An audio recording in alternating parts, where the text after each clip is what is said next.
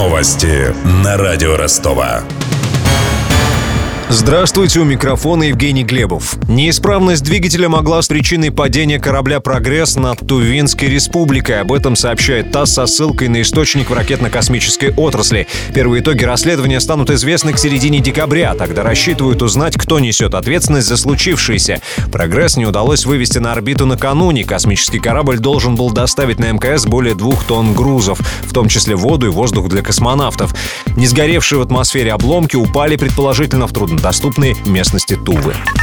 Украина завершила двухдневное учение на границе с Крымом. Об этом сообщил начальник генштаба вооруженных сил соседней страны Виктор Муженко на своей странице в Facebook. Напомним, что украинцы проводили испытания зенитно-ракетных комплексов С-300. Ростовчан приглашают присоединиться к сафари на крокодилов. Так автовладельцы называют эвакуаторы. В городе заработал мобильный сервис «Крокодай». Это приложение для защиты от эвакуации за нарушение правил парковки. Подробности. Информацию о том, где и когда работают эвакуаторы, отправляют так называемые охотники из числа самих пользователей. Стать им может любой. Надо нажать красную кнопку «Убить крокодила».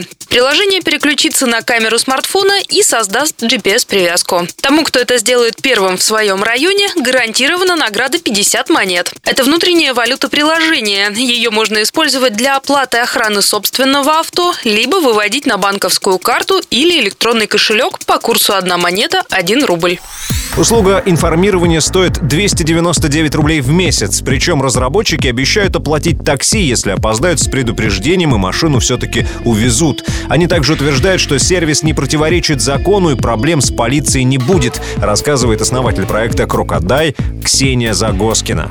Есть закон, это кодекс об административных правонарушениях, который говорит о том, что если водитель подошел к своему автомобилю до начала движения эвакуатора с погруженным автомобилем, то процесс эвакуации прерывается. И пару лет назад московские власти даже хотели сами сделать такой сервис, что до начала эвакуации высылать смс водителям. Но он не был реализован, поэтому конфликта у нас не было с властями.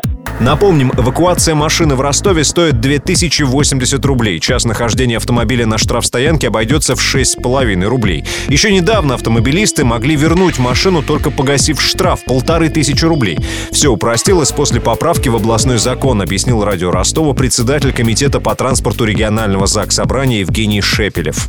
Человек приходит, предъявляет документ, что он владелец или он по доверенности владелец, забирает транспортное средство. В на стоянке делают запись, он расписывается, кто чего подробно, и забирает машину. Но в течение 60 дней должен оплатить содержание на этой стоянке. Все. Кстати, если нарушитель рассчитывается за 20 дней вместо положенных двух месяцев, то сможет оплатить только половину штрафа. Штормовое предупреждение от областного МЧС. В эту субботу ожидается ледяной дождь и ураганный ветер. В связи с этим возможны гололед, налипание снега на провода, обрывы линий электропередачи и падение деревьев. Спасатели призывают горожан по возможности переждать непогоду дома. Сейчас за окном 0, минус 1, на дорогах гололедица. У меня вся информация к этому часу. У микрофона Евгений Глебов. Над выпуском работали Денис Малышев, Мария Погребняк и Александр Попов. До встречи через час. Новости на радио Ростова.